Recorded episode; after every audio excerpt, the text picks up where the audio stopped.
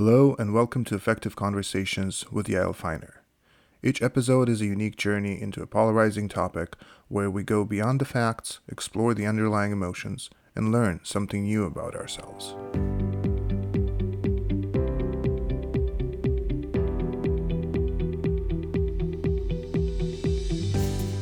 Today, I'm talking with Rik Logtenberg. He is environmental activist, entrepreneur, city councilor, and founded the Climate Caucus. We explore conflicts related to e-bike project and the transit project that the city is working on. Rik reveals the formula to get the local government to listen to you. Rik has a special ability to be empathetic to his counterparts even when they dehumanize him. A conversation worth listening.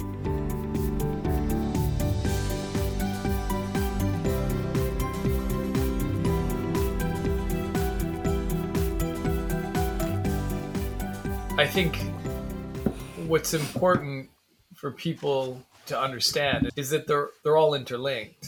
That, for example, with e-bikes, it's not about delivering a benefit to the people who are buying an e-bike directly. It's about getting them out of their car so there are less cars on the road so that we can focus our infrastructure investments not on maintaining roads, which ultimately do benefit the rich, and instead prioritize other modes of transportation, micromobility, like bikes and walking, which benefit everybody. So it's kind of like it's complex. And what people, and I think this is the problem with responding to a complex problem like the climate crisis, is that the solution is going to be complex and multivariable. But people don't understand that. They, they want to see a direct link between what you're proposing doing and the solution. If they can't see that that direct linkage, then it's then it's a bad solution. Then it's it's wrong. Whereas it, that's never going to be the solution. You're never going to have something as simple as that. It's always going to be complex. That this hopefully leads to that, which then leads to that, which create starts to create the system change that benefits everybody. But again, that complexity, you know, takes discipline and time.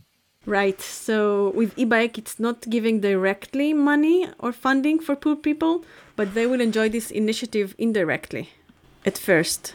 Yeah, but you also have all sorts of other co-benefits because if there are more people biking, then there's more political will and social and social license. In other words, there's more support for creating active transportation infrastructure, bike mm-hmm. lanes, and improvements to walking and it more people out of their cars means less cars which means less pollution yes. for everybody it, it, means less investment into roads and road maintenance potentially um, which again benefits everybody that frees up tax dollars to invest in stuff that will benefit everybody like bike lanes and so maybe the question is long term versus short term in the longer run. Exactly, it's complex because it is like very direct benefit for the climate. But I think what he's trying to say that is not supporting the poor people, that is not. It's not supporting the poor people right now, right short now. term. Yeah, and and again, but again, the the what he's not seeing is that you're never going to be able to support the poor people right now in a way that's sustainable like you have to cre- change the system, the entire system, to create the systems that will support more people, poor people over the longer term. Like it's it's a whole system change that has to happen. So again, with with e-bikes, the more people you get onto e-bikes, you start to shift the entire transportation infrastructure to prioritize that kind of transportation, which is ultimately more accessible for everybody. It also leads to more investment in trans- transit, which is directly targeted right. to poor people.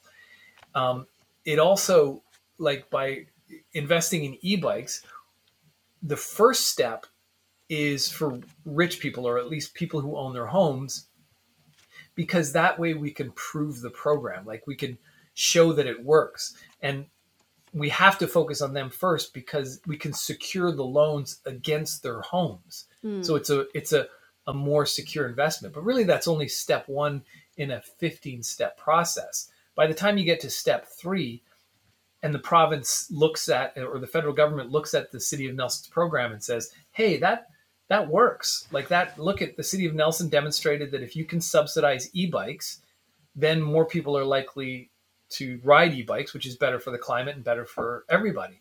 Let's roll out a federal or a national program where we subsidize bikes in the same way that we subsidize electric cars. Well, in that case, then it's not going to be tied to your home, so it can be available Right. to anybody in the country.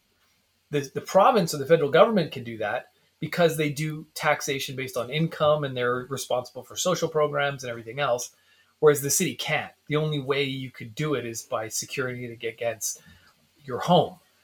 Um, and so therefore it's only for homeowners and but the federal government or the province aren't going to take that leap into subsidizing electric bikes until they see that it works and it's only municipalities like the city of nelson When you say it's working, you mean more people buy the e-bike? yeah it's a demonstrated program they're like they look at it the federal government because they're so big they tend to make big investments right? Like they they, they have to focus on things that'll create big change across the country. Um, and so that means they're more risk averse. They're not going to invest in just every little Yeah. thing that might Right. work. Whereas cities because we're all distributed and we're all doing things you can a city like nelson can say hey we have an idea let's try subsidizing electric bikes. We don't know if it's going to work. We don't know if people are going to want to do it but let's try it. We can try it. And then if, if it works we're like hey it really works. Well the federal government or the province when they see and and this is actually happening right now with our e-bike program the province and the federal government are both looking at the city of nelson saying okay wow look at how successful it was in the city of nelson let's develop a provincial program so the province is actively doing this now and the federal government are also looking at this too let's develop a federal program to subsidize electric Amazing. bikes because it's been proven to work in the city of nelson so that's how it Yeah. You know, the poor people will be the one that uh, being hurt the most from climate, right? Yeah, exactly. Well, in, in, in some ways, one of the ways we sold the Nelson e bike program, at least to staff, one of the ways I pitched it was as a solution to our parking problem and pollution downtown. To say, you know, the more people we can get onto e bikes, the less likely they're going to drive their car, which means there's going to be more available parking and less less pollution downtown. So it's just a and and I mean, the, although the parking doesn't necessarily benefit poor people, certainly having less traffic, car traffic downtown does for for the pollution, and just for the safety. You know, it's it's way better if you have people walking and biking. It creates a Community more too. safer and more enjoyable community too, community. yeah. yeah. Okay, so that's for the e-bike. And the last time we talked, you mentioned that, that there is some friction around few of the projects that the city is working on, like the transit and the fire mitigation clear cut above the cemetery. And I wonder how much is it a hassle for the city, those objections? And do they stop you from moving ahead with the, those projects? Um, No, you, you will still do that. no no we can we can still move ahead um what it, it makes it more difficult i mean if you have anything that has broad public support is much easier to to to move ahead with. Um and so so typically if, if there's something even if it's a really good idea and it's and and council and staff believe in it if there's a really strong public backlash against it there's a really strong chance that it doesn't go ahead or that it gets delayed. Um, and then if something is you know questionable or or there's some uncertainty in staff or in in council and there's a strong public backlash then that can kill it. And it doesn't even get the chance of getting further development. So it certainly has an effect. And I think that's a generally a good thing when the public's informed. The problem is on a lot of issues, they're pretty complicated. And the public doesn't have time or interest to understand all of the linkages and the complexities.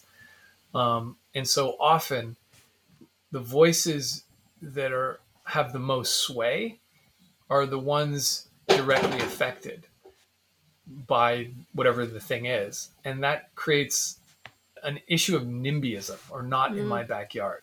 So that the loudest voices in opposition tend to be the ones that are heard and tend to speak for everybody else. So even if you have a small percentage of the people that are against something, if they're passionate enough, they can kill it because they can create the impression that a much bigger population is against it.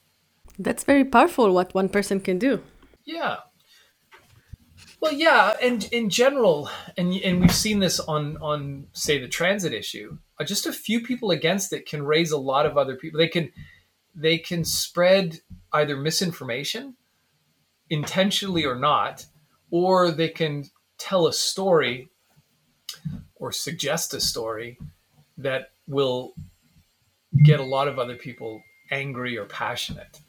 Um, the problem with social media, I think, one of the problems with social media, if not the main problem, is that strong emotions, particularly anger and fear, are more infectious. They they spread faster, and we're sort of tuned to hear a story that will get us animated. So even if we don't, you know, really care or have any sort of stake in an issue, we can be we can be activated pretty hmm. easily by somebody you know spreading a story that that creates anger and fear.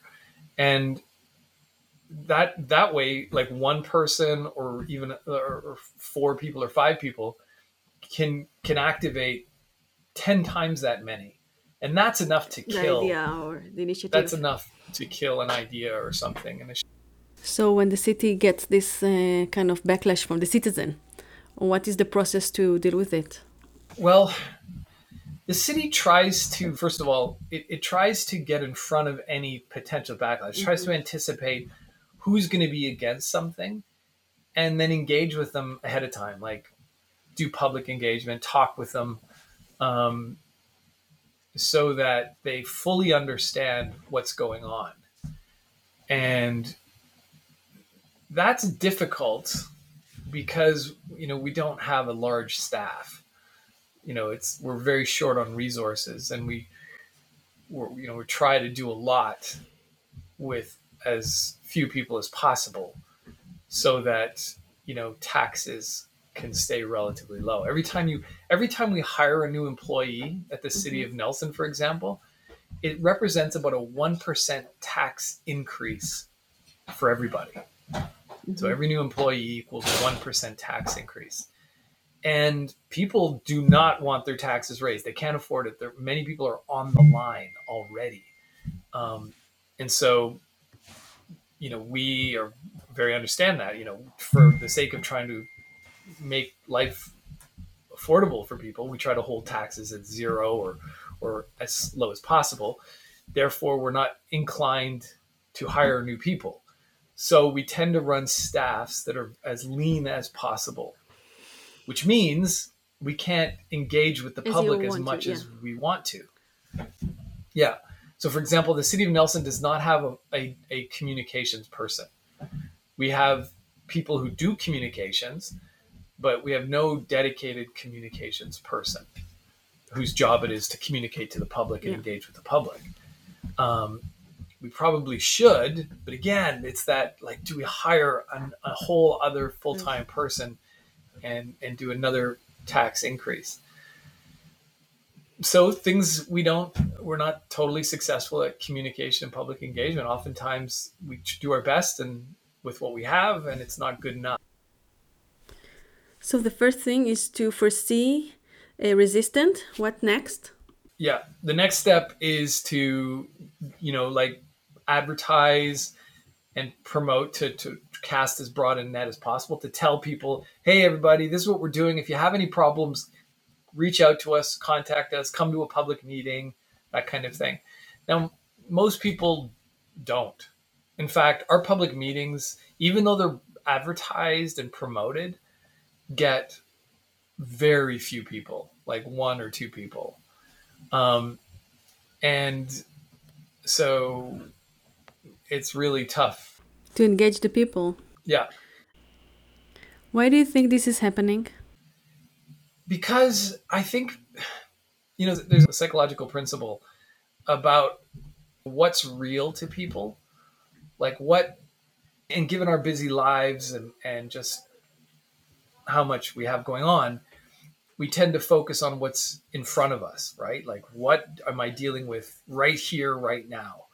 And anything that's sort of far off is is not really present mm-hmm. or important. And we don't even like even if we know about something, if it feels distant in the future, it doesn't even it still doesn't feel real. But so as it gets closer, it becomes more and more real. And then there it passes this point where it becomes real. And they're like, "Oh my god, this is actually happening." I kind of knew it was going to happen, but uh, I didn't really believe it for some reason. Emotionally, I didn't believe it. Now it's real. And now I and do. now I'm going to do something. And, and and part of it too is interestingly, and, I, and I've seen this happen a few times, is people will then rationalize why they didn't act sooner. It's like, well, I didn't think you guys were going to follow through with it, or I thought you were going to do more engagement, or you know, it's your fault for not, you know, reaching out to me more, even though you did and you said to engage and come out to a public meeting, that still wasn't good enough because clearly I didn't do it.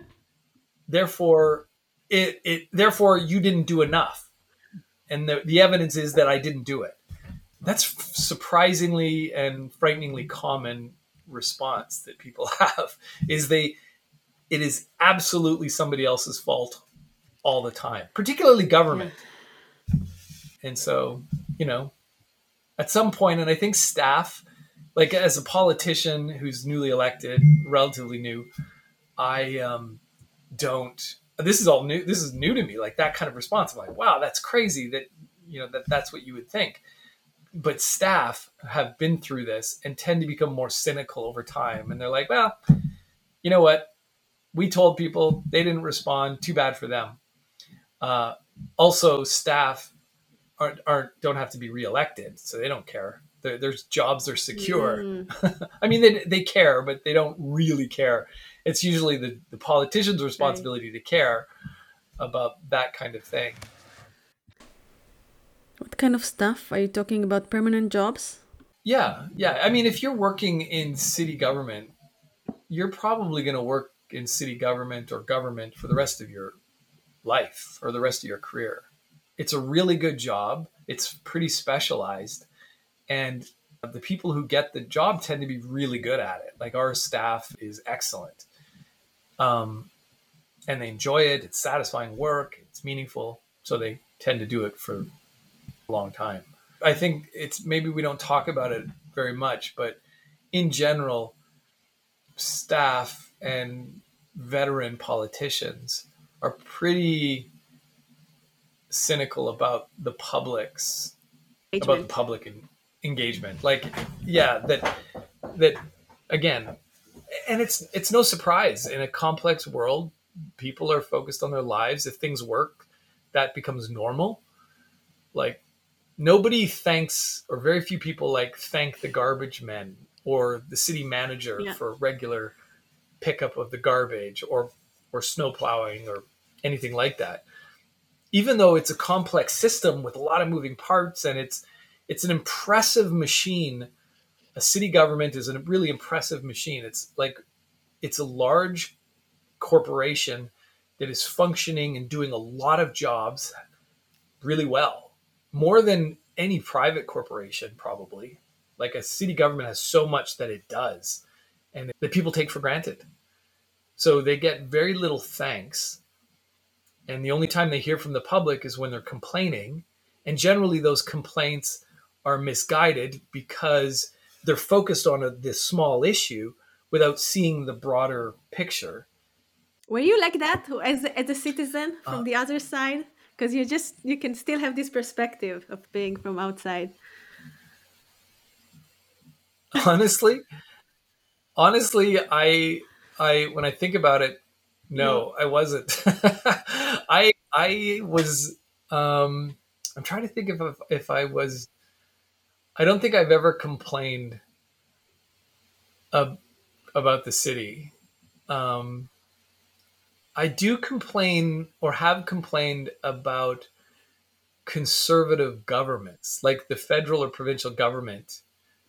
I definitely complained about policies that I thought were misguided. Um,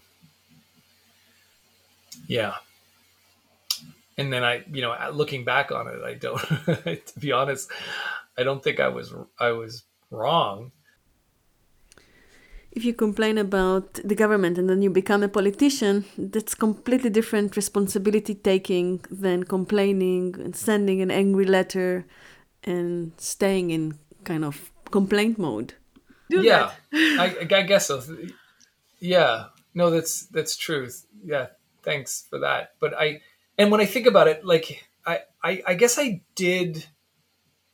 You're right. I did complain that the city and the province and the federal government weren't doing enough about climate change. That was that was um, always and the environment in general. So taking off the blinders for a minute and really looking at myself, that was something that always felt to me, and I did express it that we weren't doing. Wait, enough. were you expressing it to the councilors? Uh, at that time, yeah. or to friends?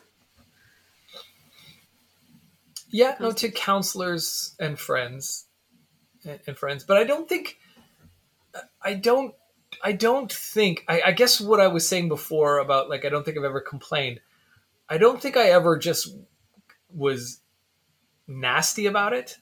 Like I, I think I did understand about the complexity of things. So it's not like remember say talking to Anna Purcell or Candace Batycki or Kim Charlesworth or Paula Kiss, these are former councilors in the city of Nelson about the environment or, or climate change. And I I think I related to them more as partners or as um I like I was like, wow, the system itself is a problem. I didn't say target them and say you're an you're an idiot for not doing something. I, I don't think I ever what helped you gain this perspective? It's unique. Most people will complain and blame, but they won't take responsibility, or definitely most people won't become politician. Yeah. Yeah, it's it's it's funny. I I often think of it or use that that metaphor that that really, you know, you could think of society almost as as high school. that there are there are bullies. Like it's it's basically it's a it's a a performance of our emotions. Like you know, in high school, there's so much raging yes. emotions, and and we tend to adopt certain personas to just to fit in into this the pressure cooker of high school and and so on. And when you get into broader society, it's harder to see those archetypes or or those things, but they're still there. We're just sort of playing them out more subtly, I guess. um, but yeah, and I and I do think that there are people who um, who who who understand that there's nobody in charge ultimately you know like the people who are in charge are just basically adults. You know, like you're you're an adult. You're like, oh right, I'm responsible for making this society work.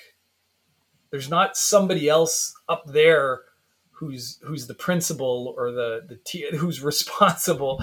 That's that's me. And that's my job as an adult to to be responsible. And so going around and blaming things is kind of would be ridiculous. It'd be like the teacher in your high school getting all mad and and complaining about this person and the principal and the teach and the other student and the students and all the rest of it. It's just like that's not what an adult does. An adult sort of takes responsibility.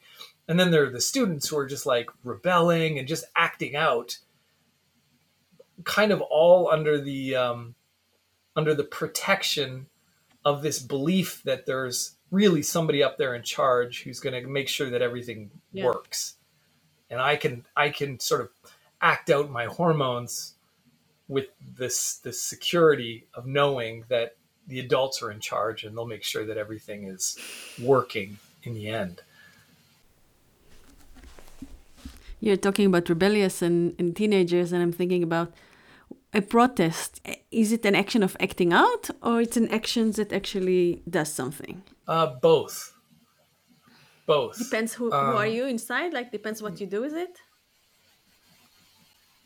Yeah, I think I think it is acting out, but um, particularly when it's young people, I think because they don't have the power or the experience, they can just basically say, "I don't like this. What what's happening? I don't like it." That's good. Like that's important information, and that that helps the politicians and the policymakers to get in touch with the world in a deeper, more uh, richer way.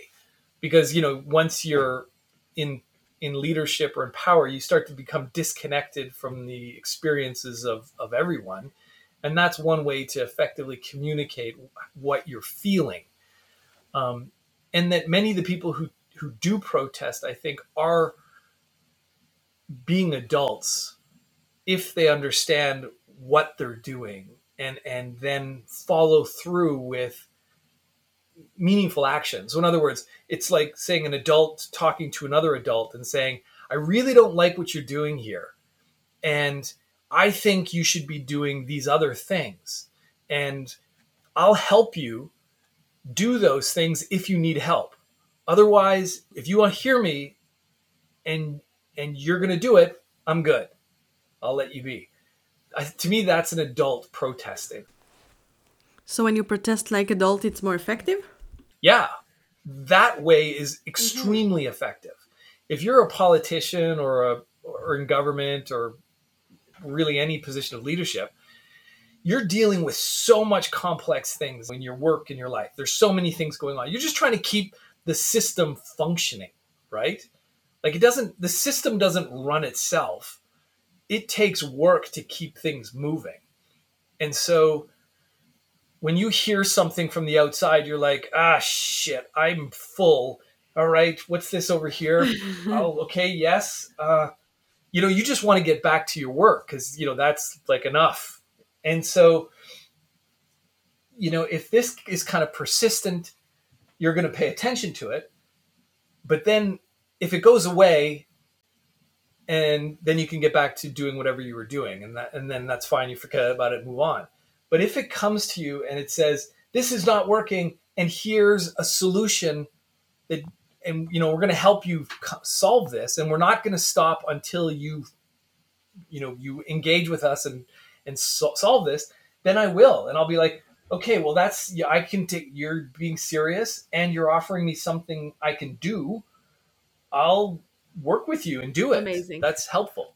So that's really, Amazing. really effective if you just if you just come at me and you're you're telling me I don't like what you do and I respond back and say, "Well, what do you want me to do about it?" Like I'm I'm full. Like I don't have any more time or energy or mental space to to solve your problem.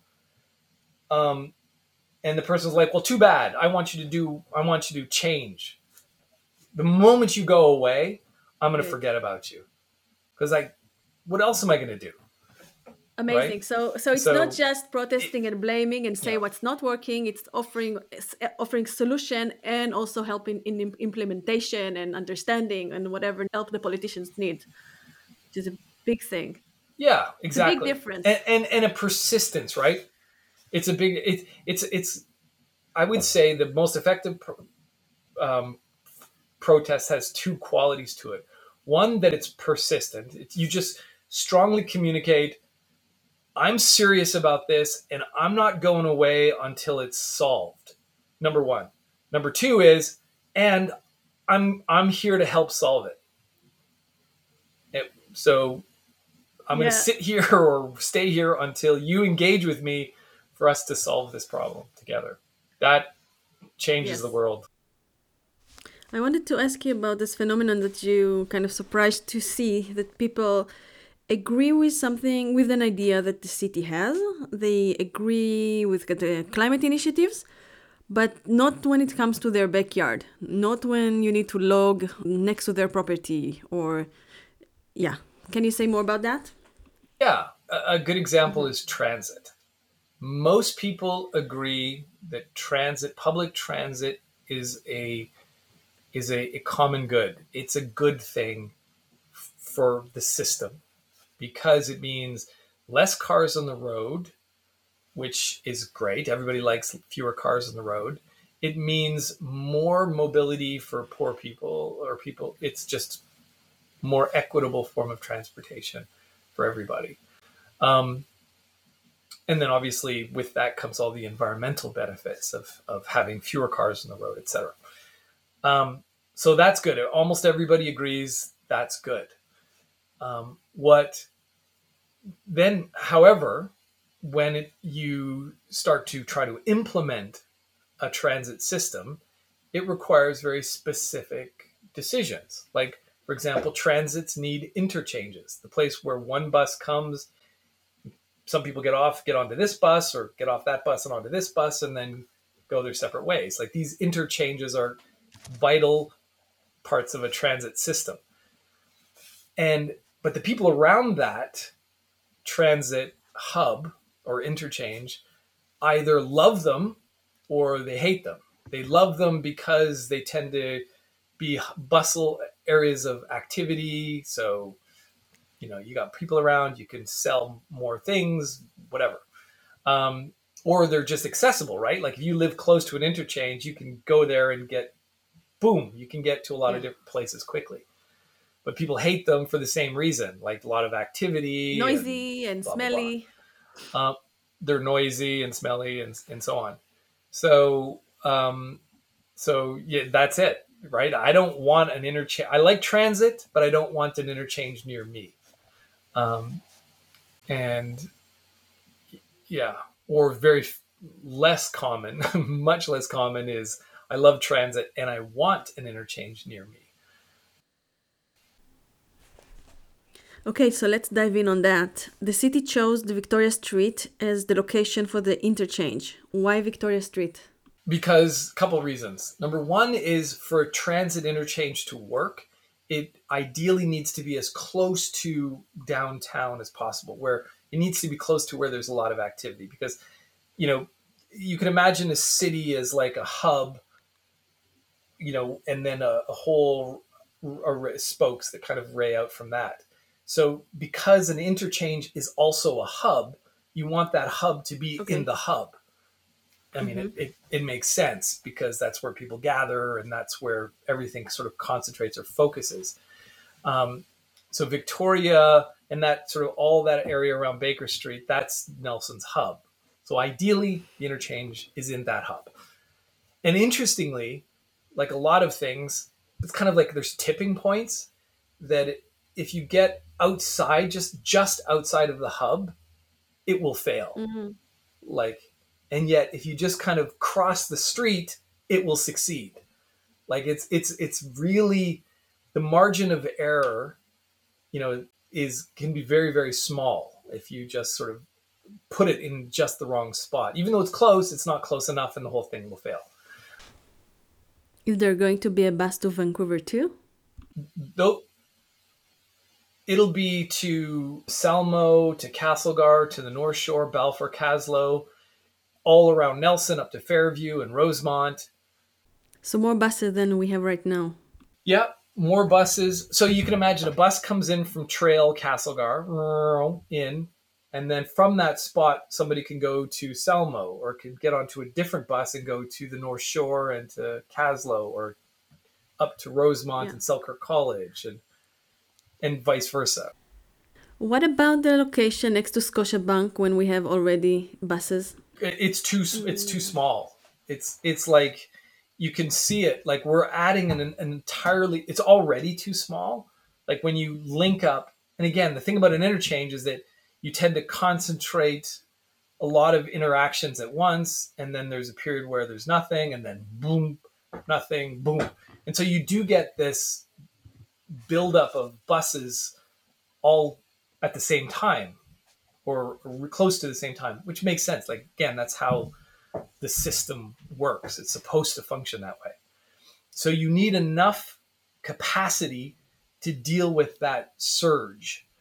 You need to be able to accommodate, for example, five or six buses at the same time.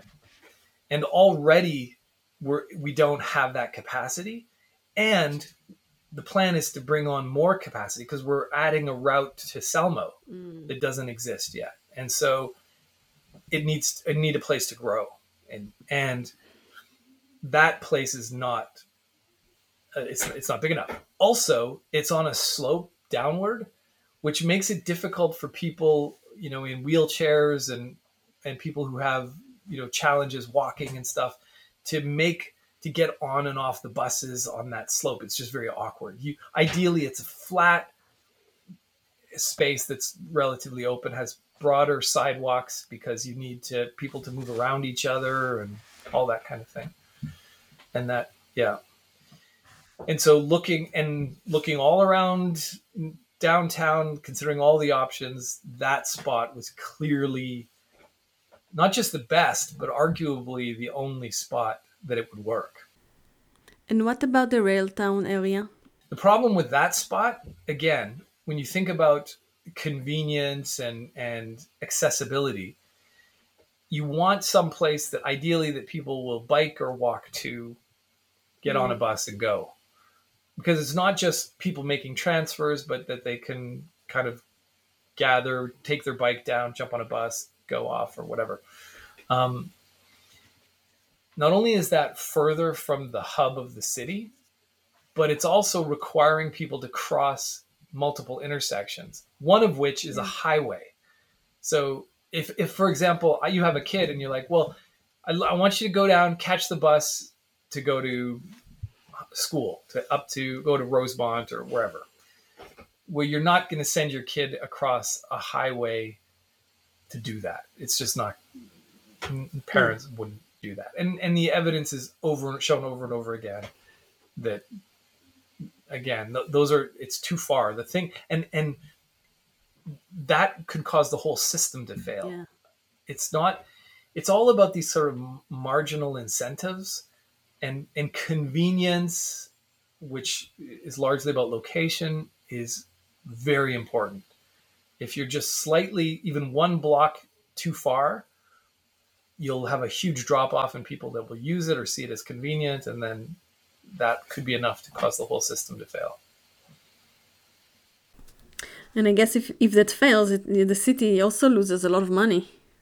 Yeah, yeah, you would a lot of yeah totally and and then you create all sorts of other future costs as well right like if if people are not riding transit then they're either taking their cars which means more parking and more road maintenance and all the more environmental costs and and the other thing about th- that location that we thought was was a good location was that there's a number of of quick takeout restaurants around there takeout restaurants, like quick food restaurants, like pizza and Mexican burritos, that kind of thing.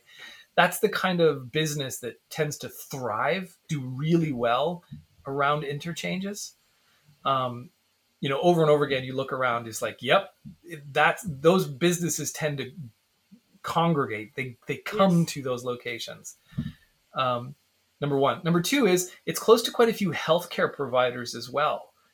And so if you're coming in from Salmo or from the North Shore or wherever, it means you can get on the bus, come in and go see your doctor or your dentist or your you know physiotherapist and they'll be right there, you know, quick and easy access.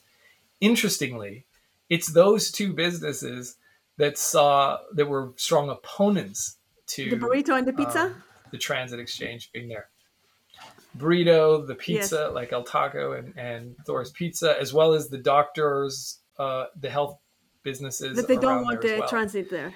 And no. And their argument was that it would be make it harder for their current customers to access their businesses because currently their Drive. customers Yeah. drive and so they they they they're imagining like yeah people come in they drive in they pull in they run in they grab a burrito and then they go or a pizza and go or they drive in go to the doctor's office and then go and that's Right. true today but in the future ideally people are coming in on the transit and then going to those places So potentially it might even benefit their businesses, but no guarantees here. And hopefully their clients will adapt. Yeah, exactly. The people adapt, and we are also going to work with them so that even their current customers, you know, will figure out ways to add more parking so that their current customers will succeed. The other, the other concern that a few of the businesses have is around deliveries, so that a, you know, they have their delivery trucks come in, and and they're afraid that with the changes, it'll make it harder for the delivery trucks. But again, we try to communicate with those businesses, but they don't really trust us um, we try to communicate to them that we'll we'll come up with a solution that works so that their delivery will still work. Did they say I don't trust you?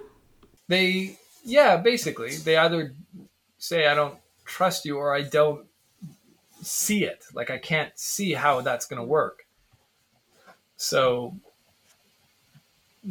because I can't see it, I don't trust that you can see it. and and just even without spending a lot of time figuring out our staff had come up with a couple of options which showed that okay there's flex there's enough flex in the system to to make something work you know whether it be around scheduling or or something we'll we'll work it out I wonder how you feel personally about that. Are you frustrated that there is not full support on the project? It's a little frustrating, but I understand it. Like like I understand NIMBYism. Like I I totally get it. I I feel it. Like I would feel it too. Um you know, if you're especially if things are working well for you and you're pretty happy, you're like, I like the way this is functioning. It's smooth. It's I'm doing well. Don't change it. I'm I don't have enough mental space to deal with change because I'm putting all my mental space in keeping things going as they are, and that's that makes sense. I, I get it. Um, what frustrates me particularly is if I feel like that um, the anger, like it's like you guys are too stupid to see what you're doing. Like if that's the posture that people are where people are coming from that gets frustrating to me. And again i also understand it. It's it's almost like when you're driving down the road and i do this too when i'm driving when i'm in my car i don't see p- other people in i don't see humans Yeah. in other cars. I see cars. And so in some sense when i get behind the wheel i become a bit of a psychopath. Like i i dehumanize every other person around me simply because I can't Yeah. see them. They're not people, they're cars. So Why are they like, driving like that? "Mm, yes. what a jerk for why are they driving like that? They must be a jerk. they're not. They're whatever. Whatever, they spilled yeah. coffee. They're like ah, or they just it could be anything. If I were truly em- empathetic, was I, I would be a lot more calm. And I and I think that's just how people are. Like our initial reaction is like if you're busy doing stuff and then sudden, suddenly you hear oh they're going to build a transit exchange out in front of my business you're like those jerks they're so stupid. Why would they do something so stupid? And so that's and then and yet and this has happened if i then come into their store right in front of them and say and, and they're looking at me they're not going to say that. They're going to be like oh well i understand it's complicated and, and i know and i know you're trying your best and all the rest of it and and so that gets me frustrated but i also understand it i would probably be the same way or and, and i am the same way in different circumstances like when i get behind the wheel of a car. That's so true. It's so easy to dehumanize others when they're where they're holding position like politician or police officer or being behind the wheel. Do you think that after you had the face-to-face interaction with them, their feeling around that changed? Yeah, temporarily. Yeah, temporarily. And, and it's the same way. Like if I pull up to the, you know, up to a, a stoplight and I look over and I make eye contact with the person, like, oh, they're human. They become human again. But then they drive away. That lasts for a little bit, but then slowly they dehumanize again, and now they're a car. They're not a human anymore. And I think it's similar. Like I'm, I've seen, I've, I've experienced it, where the the half life of my humanness, like I've seen it go away pretty quickly. That makes me think about the pattern I recognize in myself. When I don't speak with someone for a long time, I feel disconnected from them, even if we were good friends. And this disconnection experienced as fear and anxiety. And so the mind at this point come up with an explanation. And those explanations sometimes is the dehumanizing. Like they're not human. We dehumanize them at this point because I feel anxious. So I have to give myself some explanation and I think the root of it is is unsecure attachment or un- unhealthy attachment with our parents. So today, as adult, we're kind of reliving this trauma with different scenarios. I I wonder if I, I sometimes I haven't really figured this out, but I wonder about the role of anger in being a human and how that our anxiety and fear um, one of the you know responses that allow us to cope and and engage with that fear is anger. And and i wonder sometimes what anger does to us and our perception of other humans. Like it seems to me that anger also dehumanizes yeah.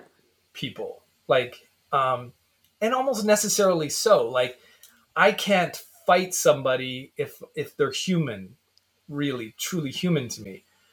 And sometimes I need to fight somebody, or or you know, evolutionarily, I would have needed to fight some other one to survive. And so we get angry, the other person dehumanizes, and then that allows for all sorts of other bad behavior that can come from that. It gives legitimate to hate and, and violence. Yeah. Anger reminds us uh, that we have boundaries, and this is where I start, this is where I end, and I want you to respect my boundaries. And it's very important, uh, a very, very important feeling. Yeah. So, boundaries between us mean that you're different than me. And when I feel unsafe, this different and unknown is scary. And anger is usually covering up the fear. Many people also use anger as a form of motivation motivation to act, to protest, to save the climate, to save animals, and so on.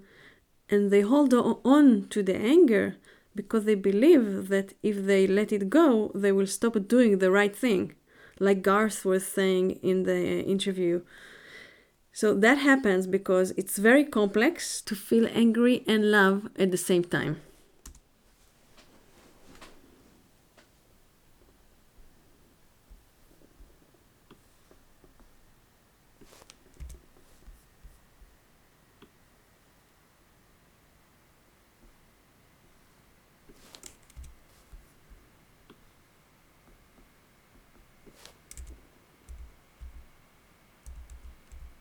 And especially hard when when i have an idea or solution and i think that my idea is the right one and you're wrong. So uh, you have to be stupid not to see that i'm right.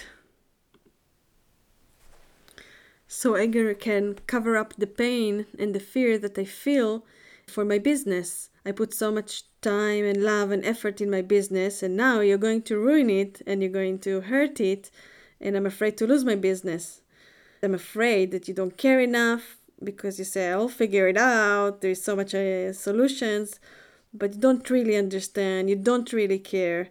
So I need to fight. I need to protect myself from you. So most of us believe that the um, that being vulnerable won't help us to get what we want. So we hold on to the anger and we present logical argument that cover up usually our real feelings. Yeah. It's yeah, yeah, that's really that's really helpful. Thank you. And and does anger it seems to me that anger also there's a hormonal you know cocktail or something that comes with anger that feels good. Like we get a rush of uh, endorphins or adrenaline and, and other things that make us feel powerful. And some, I imagine that some people almost require that power to act. Do you know what I mean? Like they need to be angry to get things done that they believe need to get done. Is that is that true, or is that the true in some cases? Do you think? I think it's the way we grew up. If we saw that our parents angry to get things done, this is what we associate as mm. this is the right way to act. There's no other way. If you grew out in this kind of household and this is what we saw, it's our automatic because we kind of it's in our DNA to to do that. And you need to have a real mm-hmm. trauma or a real you know, a real need to change yourself to see there is another option because this mm. is the way you act for so long like you being angry and then be, things being right. done and the, like you said the louder you are people hear you and and there's results you know? You see? Yeah there's there's a, really good series about michael jordan and the chicago bulls from the 90s the last dance i think it's called. Highly recommend. It's really good. One of the things that i loved about it was how michael jordan one of the reasons why he was so successful as a basketball player was because his his competitiveness, his competitive spirit was so high. And that competitive spirit was in many ways based on anger. And he would get angry. Like he would figure out ways to make himself angry with his opponents as a way of getting yeah. himself up, wow. his energy up for the game. And I found that like I, I can see that how other people, successful people in business and certainly in zero sum situations where it's like, I win, you lose, and that's it. That those people see that there is a competitive advantage to being angry for all sorts of one, more energy, but also dehumanizing the other. So it justifies doing things to the other person that, you know, you wouldn't do to somebody no. you care about. Um, and I think I worry when I when I saw that I, I, I worry that that spirit or the lessons learned from Michael Jordan, if we then applied that to society oh, yeah. in general, it essentially rewards psychopaths and, and society would fall apart. this is in a way the society we live in. Yeah. As far as you know, my, my understanding about emotion, when you're hooked on the on emotion, whatever emotion it will be, but especially anger, you are mm-hmm. cutting yourself from your wisdom and from creativity. You're so hooked on something mm. and holding on to your idea. So you're completely missing all mm. the rest of the information you, you can get. And maybe there is something so much more simple, you know, just below your nose that you can figure it out but you're so hooked on on being right and anger and prove the other is wrong that we miss these opportunities there's so much opportunities if if we let go of this yeah. fight and you know breathe yeah. and see what's the possibilities lots of possibilities and i think when we remember yeah, that we can say so remember right. there's like it's motivation to act but we can see that so many action when we are being angry is waste of time it's like running the car yeah. when the when the brakes is on we're doing so much and we're so tired in the end of the day but nothing is being done why because we're not doing the right actions. So yeah. this is being angry. Yeah. Some people it work for them, but I think most of the people, you know, people that may be listening to listening to that, it's not working. I try to be angry about your yeah. kid. Not working. no. no. No. Working about on the city, not working. It's so true. It's not working. And we we think that it's working because we're doing something, but we are lying to ourselves.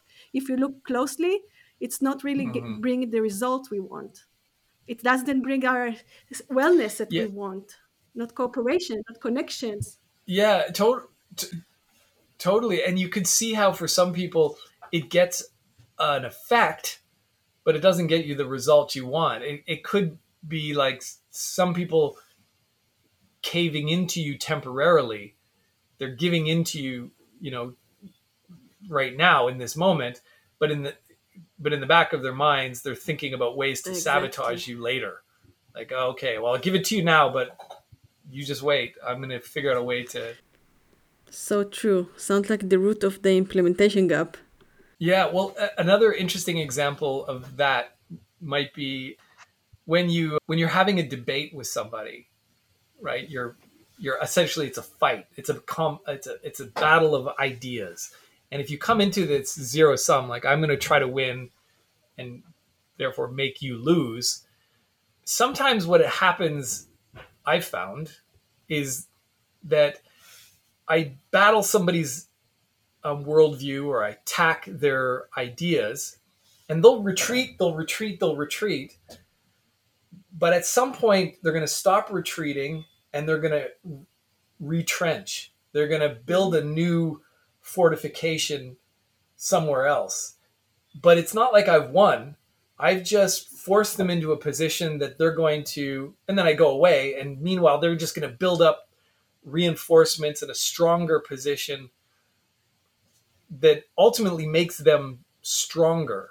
It's different, but it's stronger in, in some So ways.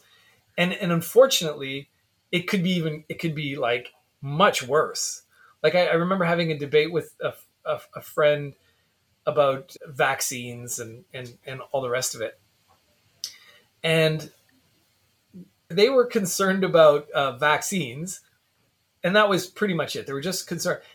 And you know, I, I kind of attacked them and or attacked yeah. the the argument, their their positions, and they retreated and retreated, and they got to a place where it wasn't about vaccines anymore. It wasn't about the pharmaceutical industry. Now it was about science, and their position was that science was just another religion, and they didn't have that position before until I attacked them and kind of forced them into that position.